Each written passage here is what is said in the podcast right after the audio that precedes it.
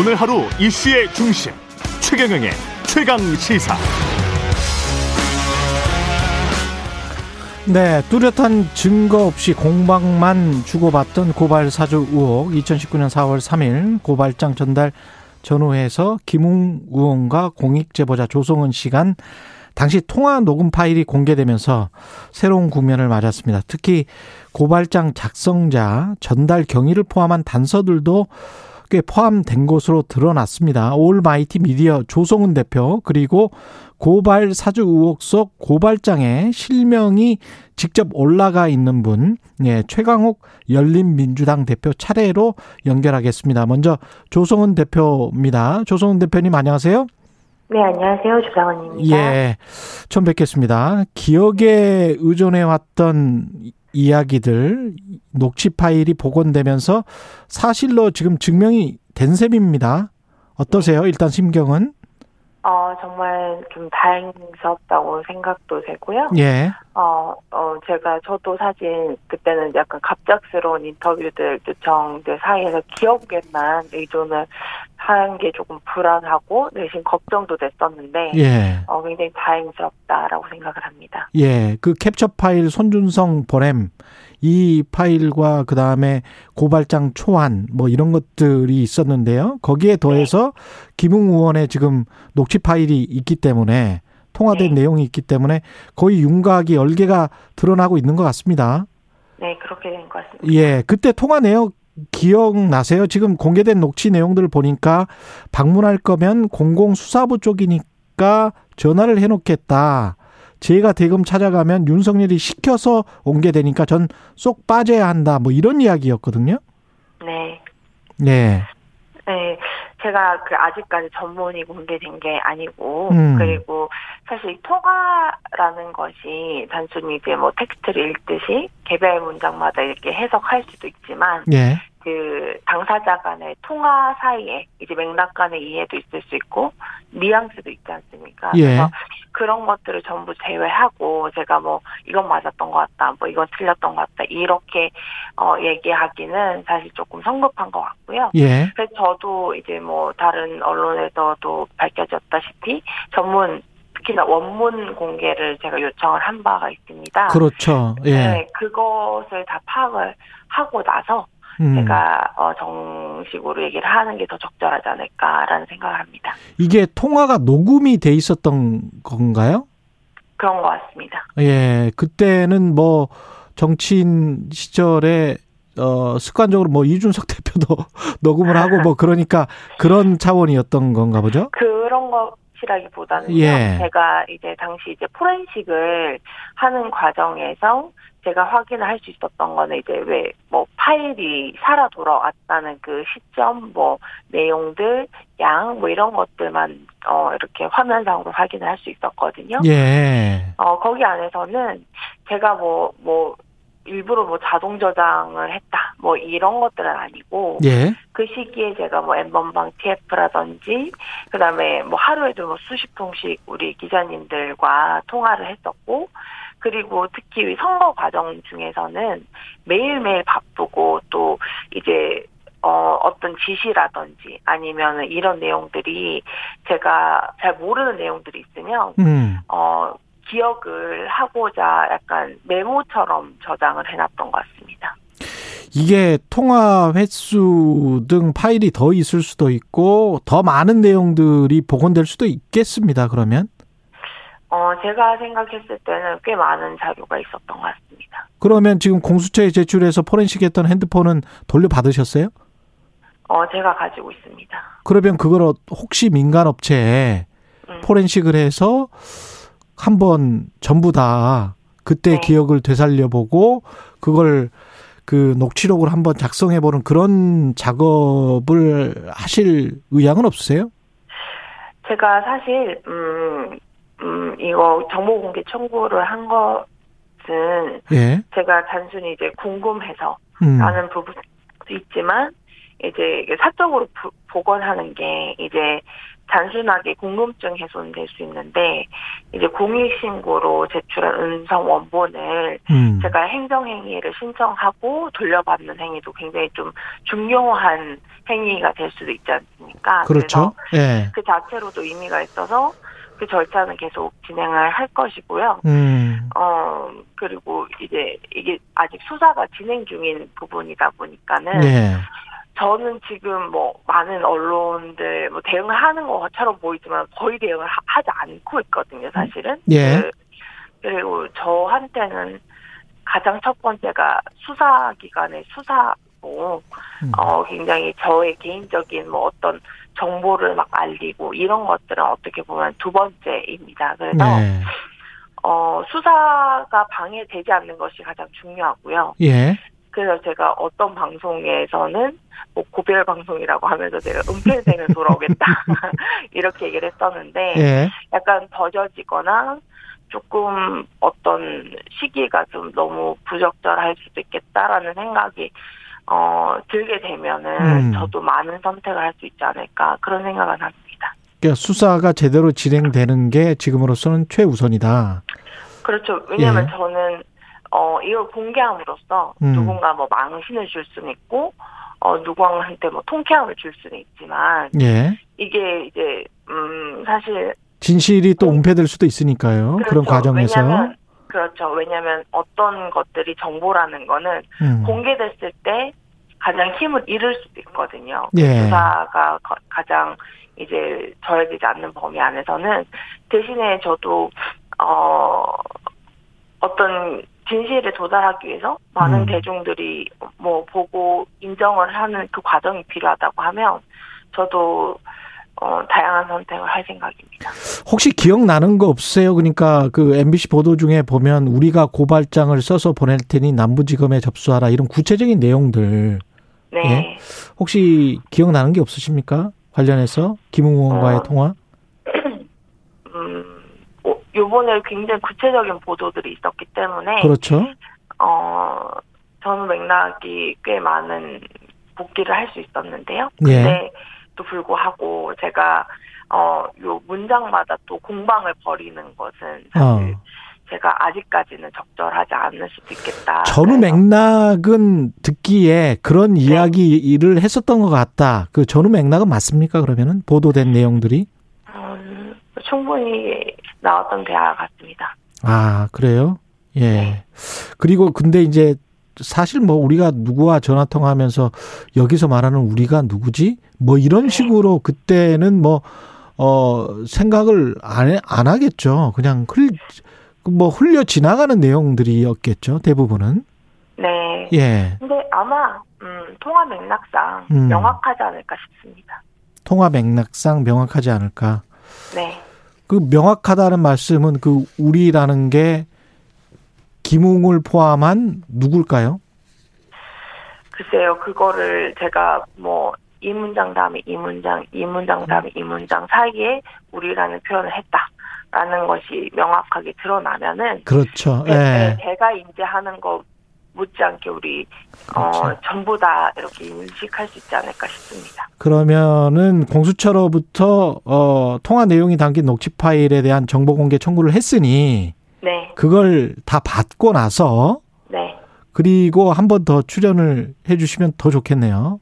어 그렇게? 했으면 너무 좋을 것 같습니다. 예, 그렇게 해서 전체 내용을 지금 오늘은 명확하게 기억이 나지 않는 부분도 있고 그다음에 수사에 혹시 방해가 될까 봐 네. 예, 그다음 소환하기 전이어가지고요. 그렇죠. 네, 제가 뭐 어떤 구체적인 기억이 아. 나더라도 예. 사실 그거를 방송에서 말씀을 드린다면 이해합니다. 또 예. 네, 어떤 다른 또 방향으로 흘러갈 수 있어서 그럴 수 있죠. 예. 부득, 네, 부득이하게 제가 음. 좀 조심스럽다는 거 그 래요. 양해해 주셔야 예, 그러면은 다음에 좀 보시면 정보공개 청구해 가지고 확정이 되면 그리고 네. 좀할 말씀이 있으시면 좀 말씀을 해 주시고요. 마지막으로 네, 국민의힘 같은 경우는 이걸 이제 제보 사주라고 하잖아요. 고발 사주 의혹이 아니고 제보 사주 의혹이다. 네, 그러면 공수-. 공수처가 박- 박지원 국정원장을 입건을 하긴 했습니다. 네, 관련해서 어떤 생각이세요? 사실 뭐 지금도 그렇고 그 직 자체가 굉장히 이제 중요한 어, 일을 하셔야 되는 시기이기도 하고 한데 너무 송구스럽고 예. 사실 늘 마음이 무겁습니다. 음. 그리고 또 이제 제가 음 물론 그런 판단을 하는 거는 제가 존중은 하지만 뭐 약간 기계적인 중립을 예. 뭐 선택했다라는 표현들도 뭐 언론에서 많이 회자가 되는데요. 공수처가 네, 예. 네 이런 거 예, 제보사주라는 단어 자체에서는 굉장히 모욕적인 단어라고 생각을 합니다. 뭐, 예. 네, 그런 말 자체를 나눈 적도 없지만 음.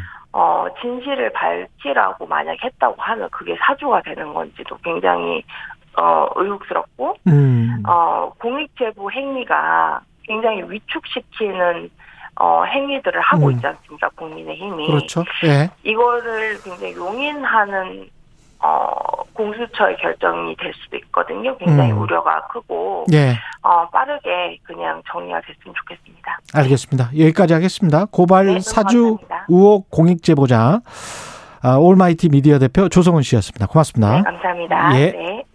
네, 이어서 열린민주당 최강욱 대표 전화 연결돼 있습니다. 대표님 안녕하세요.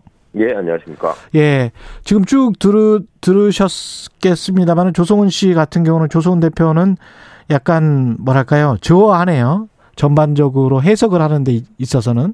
근데 이제 이 관련해서 해석은 좀 우리가 해봐야 될 것 같거든요. 나온 예. 지금 녹취록만 봐도 좀 이상한 내용들이 많지 않습니까? 예. 예. 충격적인 걸 넘어서서 뭐 어이가 없네요. 예. 우리가 고발 대로 그쵸? 이 우리가 고발장을 써서 보낼 테니 남부지검에 접수하라. 예. 여기서 일단 우리는 누굴까요? 우리야 검찰 식구들을 말하겠죠. 특히 정치 검사들. 예. 네. 그러니까 이제 그 김웅 의원이 검사 그만둔 지 얼마 안 됐을 때고 예. 그때만 해도 그 당시 윤석열 총장에 대한 그 어떤 가신 같은 찬약을 남기고 계속 활동을 할 때인데 음. 거기에다가 남부지검을 얘기하고 또 뭐 대검 공공수사부장한테 전화해주겠다 뭐 이런 그렇죠. 얘기도 하고 그러잖아요. 예. 이게 또 다 자기 그 고등학교 동문들이란 말이에요. 아, 그래요? 예, 남부지검장과 다- 대- 당시에 대검 공공수사부장이 그러니까 아, 그, 그렇게 연결 연결해서 그렇게 다돼 있군요. 네, 예. 근데 제가 대검을 찾아가면 윤석열이 시켜서 온 게 되니까 전 쏙 빠져야 된다. 이건 네. 어떤 의미입니까? 그 검찰이 고발장 그러니까 직접 인지 수사를 하기에는 너무 민망한 사건이고 예. 왜냐하면 지금 4월 3일자 고발장 같은 경우에는 윤석열 씨 본인도 피해자로 특정돼 있고 부인, 장모, 최측근인 한동훈 이게 피해자로 돼 있지 않습니까? 음. 그 다음에 4월 8일자 고발장은 또 저를 어, 이제 선거법으로 엮기 위한 거였고, 예. 그러니까 그 4월 3일자 고발장 같은 경우에 누가 봐도 총장을 위한 일인데 이것을 인지 수사를 한다고 하는 거는 너무 편하잖아요. 예. 식구들끼리 한다는 게. 예. 그러니까 쏙 빠져야 되겠죠. 모양을 아. 만들어주기 위해서. 네. 그래서 그냥 내지 말고 왜 인지수사 안 하냐고 항의해서 대검이 억지로 받은 것처럼 하세요. 그렇죠. 그러니까 이- 지금 그 음. 4월 3일자 고발장에 나와 있는 그 채널A 관련 내용들은요. 특히 보시면 예. 이게 사건 발생 초기부터 지금까지 윤석열 씨가 계속 소위 말하는 권한유착 내지 정원유착의 혐의가 있다고 주장하는 내용입니다. 예. 그러니까 그때 수십 차례 카톡 대화나 통화나 이런 것들을 왜 측근들끼리 한 것이 드러났잖아요. 음. 윤석열 씨 징계 과정에서. 예. 그러니까 그런 과정을 통해서 나름대로 시나리오를 만들고 그때 만들어 놓은 논리를 지금도 써먹고 있는데 이게 이 사람들이 그동안 한 행태에 의하면 저를 진즉 또 그 혐의로 기소를 했어야 될 텐- 텐데 왜 못하고 그냥 단, 단순히 이동재 기자 명예훼손 정도로만 했겠습니까? 예. 그 시간을 쭉 반추해 보니까 음. 3월 31일 날 MBC가 특종 보도를 한 이후부터 이제 검은주착 사건이 세상에 알려지게 되는데 네. 그 전에 제가 그 제보자 X라는 분하고 연락하거나 만나거나 혹은 MBC 기자하고 접촉하거나 이런 흔적이 전혀 없거든요. 음. 열심히 찾았는데 아무데도 찾지를 못하니까 예. 지금 검찰이 포기를 한 건데 윤석열 씨는 애초에 만들어 놓은 시나리오는 였으니까 그걸 지금 계속 반복해서 얘기하고 있는 겁니다. 그게 더 어이가 없습니다. 이 정도 나타났으면 김웅 의원 구속 수사 필요성이랄지 이런 것들은 없겠습니까? 그거는 본인이 아마도 잘 알 텐데요. 이런 식으로 계속 거짓말하고 말 바꾸고 드러난 증거까지도 부인하면서 잠적하고 이러면은 이거는 뭐 검찰 실무상 명백한 구속 사유죠. 근데 이제 손준성 검사랄지 검사 세 명이 더 연루돼 있다 뭐 이런 이야기가 있었잖아요. 이런 보도가 네. 있었습니다. 네. 그러면 근데 이제 손준성과 검사 세 명 그리고 김웅 의원 그 향하고 있는 것은 그리고 지금 혐의 내용은 직권남용이잖아요. 직권남용과 네. 공직선거법 위반인데 네. 그러면 그 누가 시킨 사람이 있어야 되는 거 아닙니까? 당연하죠. 그걸 어, 주범은 항상 예. 그런 행위를 통해서 가장 이득을 보는 사람입니다. 음. 그 손준성 검사나 김웅 후보가 당시에 무슨 그게 이득이 있겠습니까? 그러니까 그때 피해자로 적시된 사람들 혹은 거기에 나와 있는 내용들이 예. 누구를 향하고 있는가? 예. 그다음에 그 사람이 가장 미워했고 잡고자 싶어 했던 사람은 누구였는가? 뭐 예. 이런 걸 생각해 보면 그리고 처음 고발 단계에서부터 기소 단계까지 그러니까 제가 세 번 기소되는 과정에서 매번 뉴스에 나왔던 얘기가 총장이 지시했다. 음. 실무진이 반대를 해도 총장이 계속 지시했다. 이 말이 계속 반복돼서 나왔거든요. 예. 그렇다면 명백히 이제 드러나지 않은 건가 싶습니다.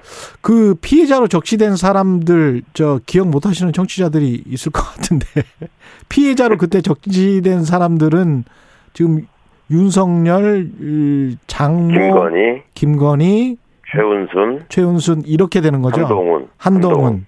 네. 근데 만약에 손준성 검사랄지 다른 검사들 또는 김웅 의원이 어 어떤 그 더 이상 윗선은 없고 우리가 자발적으로 한 것이다. 예. 라고 하면 덮일 수 있나요?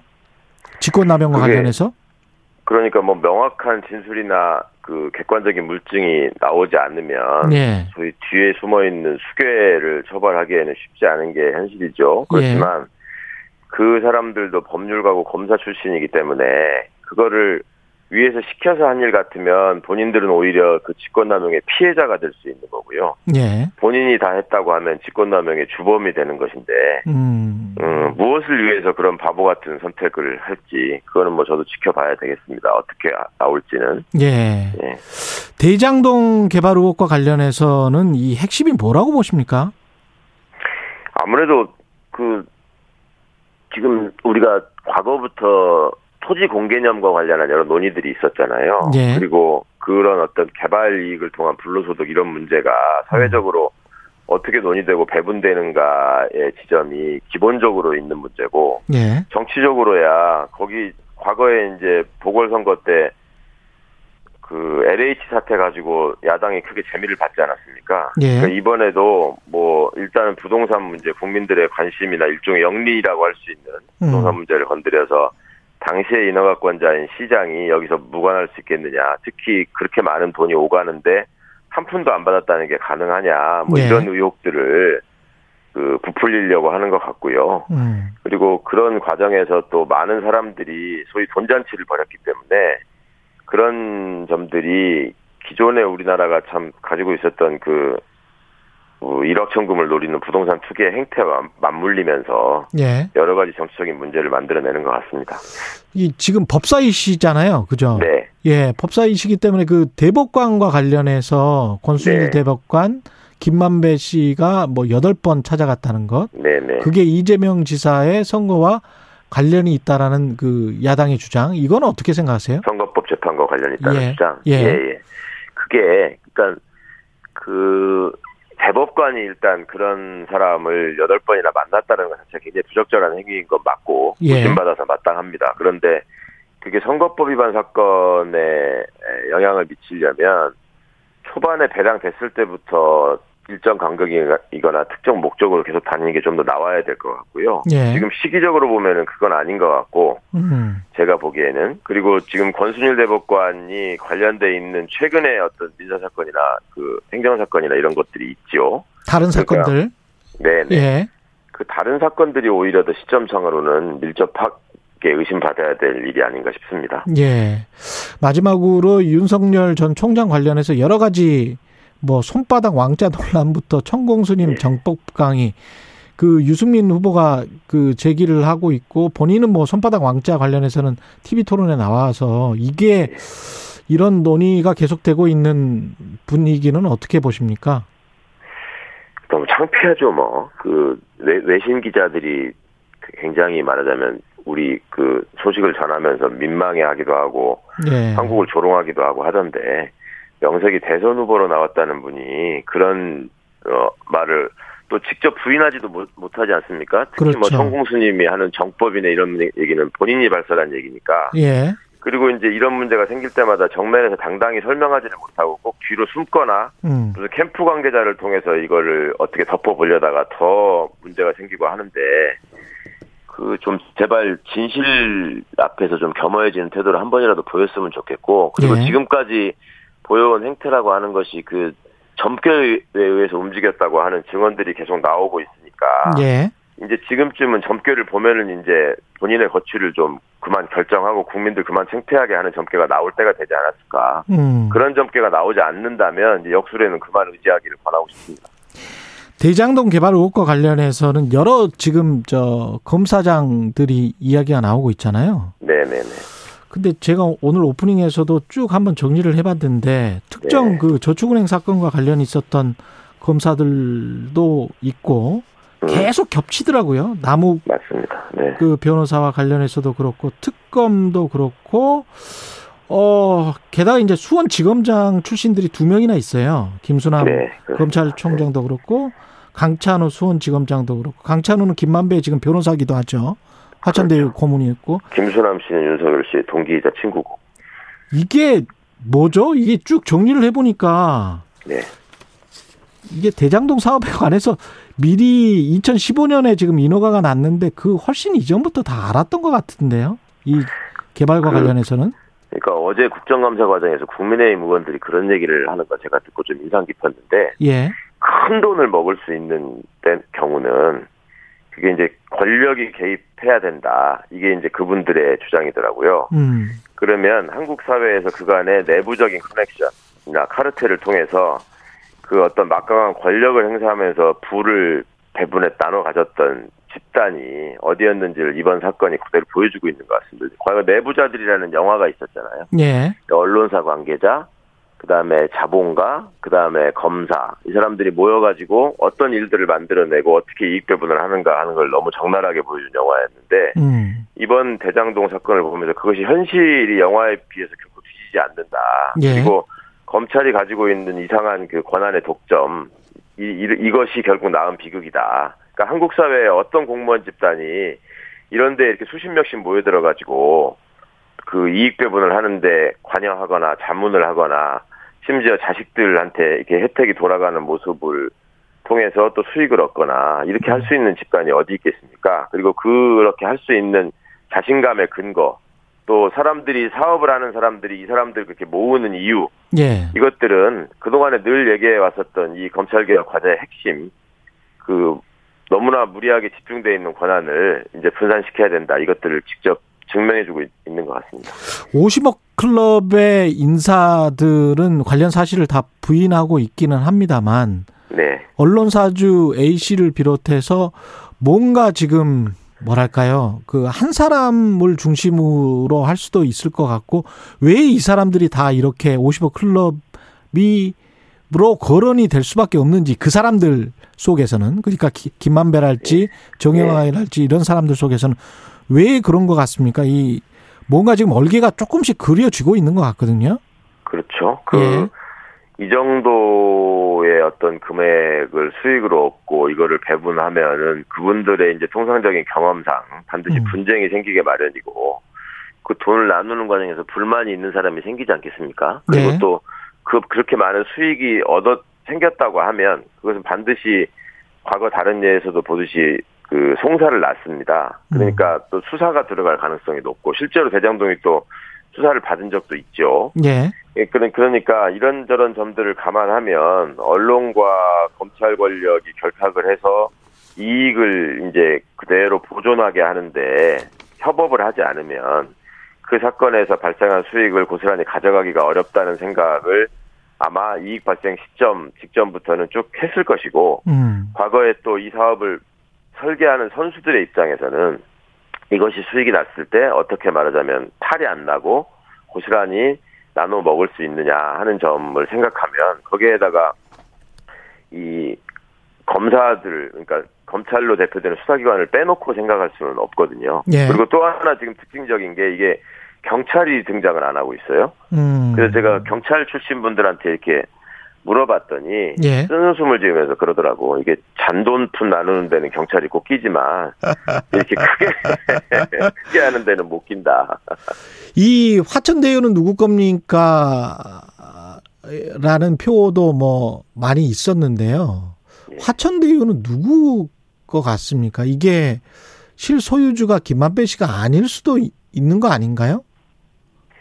그렇죠. 김만배 씨는 본인의 어떤 그간의 경력이나 이런 걸로 비춰볼 때 소위 말해서 앞에서 활동하시는 분이거나 바지 사장일 가능성이 높다고 생각하고요. 예. 그분이 소속돼 있는 회사 소속돼 있던 회사의 그 사중가 뭐 이런 분이 지금 55 클럽의 한 분일 수 있다라고 의심을 받고 있는 것 같던데 그렇습니다. 또 재벌그룹의 관여설도 상당한 근거를 가지고 분석하신 변호사님의 글도 제가 본 적이 있고요. 예. 뭐 이런 점들을 종합해 보자면 김만배 씨가 과연 이걸 다 주도했을 것인가? 예. 또 화천대유가 그 정말로 김만배 씨 소유일 것인가? 뭐 이거는 조금 가능성이 떨어지는 얘기라고 생각합니다. 야당이 주장하는 이재명 그 당시 성남시장이 네. 주인일 것이다 또는 이 공동체다 네. 이런 어, 주장에 관해서는 어떻게 생각하십니까? 그 정도 됐으려면은 지금 이재명 지사 친척이나 지인 중에 최소한 50억 받은 사람이 한두 명 정도는 나왔어야 되지 않을까요? 왜냐하면 음. 거기에 그냥 자문으로 참여했거나 뭐 별로 한 일이 없다라고 심지어 본 적도 없다라고 주장했다가 드러난 사람도 예. 그 수십억 정도의 돈을 받은 사실들이 지금 뭐 직접적이건 간접적이건 받았다는 게 드러나고 있는데 음. 그 이재명 지사의 경우에는 지금 그게 없어서 그 최소한 거기가 주인이면은 그보다 훨씬 많은 돈의 흔적이 나왔어야 될 것 같고요. 예. 이제 뭐 겨우 나오고 있는 것이 뭐 그때 그 개발 공사에 있던 사람들이 뭘 어떻게 한 것 같다 뭐 이런 식의 음. 추측들이 나오고 있던데 예. 그거는 저는 안타깝지만 그렇게 보고 있어요. 그간의 토건 세력이라고 불리우는 사람들이 정치 권력과 결탁해서 돈, 어, 어떻게 재산을 증식해 왔는가 하는 경험들을 훨씬 많이 갖고 있고 음. 그분들의 상식으로 볼 때는 이거를 인허가권을 가진 사람이 그 판에 끼어서 돈을 먹지 않는다는 거는 상상할 수 없는 일이었기 때문에 그분들의 예. 상식에 비춰보면 예. 그러니까 당연히 그때 당시에 그 단체장이 관여되지 않았겠느냐라는 뭐 추정까지 하는 거야 그분들의 자유인데 예. 뭐 현실적으로 지금 드러난 결과들을 보면 조금 무리한 추정이 아닌가 싶습니다. 짧게 저 부탁드리는데요. 마지막 질문. 유동규가 배임이 확정된다면 이재명 당시 성남시장도 배임일 수 있습니까? 그거 쉽지 않을 것 같습니다. 처음부터 어느 정도의 수익이 날 거를 예상하고 그 계획대로 실행됐을 때 예. 그때 비로소 시장의 업무상 배임이 가능할 것 같은데 이거는 음. 나중에 부동산 값이 오르면서 생긴 일이라서 음. 쉽지 않을 것 같습니다. 말씀 감사하고요. 열린민주당 최강욱 대표였습니다. 고맙습니다. 예, 감사합니다. 예, KBS 일라디오 최경련의 최강시사 2부는 여기까지고요. 잠시 후 3부에서는 주간 여론조사 전망 살펴보겠습니다.